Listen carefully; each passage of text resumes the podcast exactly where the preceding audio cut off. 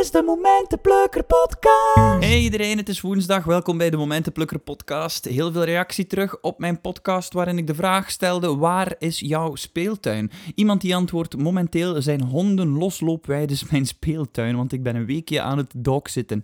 Iemand anders zegt: mijn muziekstudiootje op mijn zolderkamer onder een warm dak. Ik ken dat precies van ergens.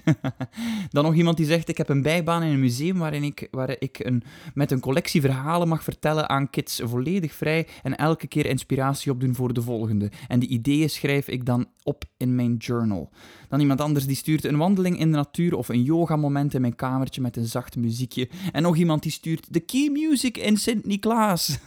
dat is inderdaad de speeltuin als je daar gewoon wat op instrumenten kan spelen. Heerlijk. Ik ben zelf ook muzikant natuurlijk en ik zat vandaag terug in de studio. En ik wil eigenlijk een beetje verder praten over wat we het gisteren hadden, over, over onze speeltuin. En nu wil ik het wat meer hebben over het proces, namelijk uh, over iets in het klad doen en iets in het echt doen. Mijn brein werkt als volgt. Als ik denk, het is voor echt, het is voor echt. Dat heeft twee zijdes. Enerzijds leg ik mezelf heel veel druk op en dan lukt het misschien niet. Maar anderzijds sta ik ook heel scherp en daardoor gaat het misschien net supergoed lukken. En als ik denk van het is voor het klad, dan laat ik eigenlijk, het is voor in het klad doen, dan laat ik eigenlijk alles los van het proces. Bijvoorbeeld bij een liedje inspelen, dan denk ik niet zozeer aan het moet een gitaar zijn die perfect strak ingespeeld zijn. Dan denk ik meer gewoon van oké, ik ga gewoon spelen. En misschien net door die mindset lukt het dan ook beter. Zit er meer gevoel in, zit er meer speels in dan het rigide inspelen die ik soms, wat, ik, wat ik soms doe als ik, als ik denk het is voor echt, het is voor echt. Dus um, speel eens met die, met die mindsets, uh, in het klad iets doen en voor echt iets doen.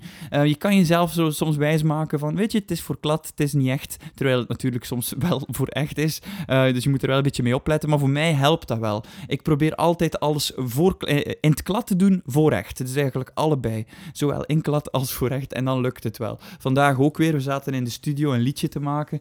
En eigenlijk als je dat gewoon loslaat van het moet precies zo klinken, of het moet zo goed zijn, of het moet zeker op de radio gedraaid worden, ja, dan, dan creëer je veel meer out of the box en kom je op veel toffere vondsten, um, zowel qua gitaar als van tekst als qua zang, dan wanneer je direct denkt, het is voor echt. En dan, eh, dan verzamelen we al die informatie. Als ik we zeg, dan denk ik uh, aan mijzelf en mijn producer Wart.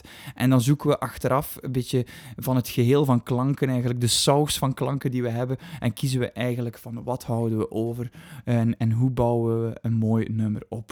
Dus um, als je denkt van ik werk in het klad, dan ga je gewoon veel meer produceren zonder dat er veel van afhangt. Zonder dat er zo'n druk op je schouders ligt van dit moet van de eerste keer goed zijn. En dat helpt wel voor mij. Ik was een jongen die vroeger heel veel falen langs staat in het eerste middelbaar. dat heb ik gelukkig afgeleerd. En uh, een van de grote methodes daarvoor was denken van, kijk, alles wat ik doe is in het klad en het komt wel goed.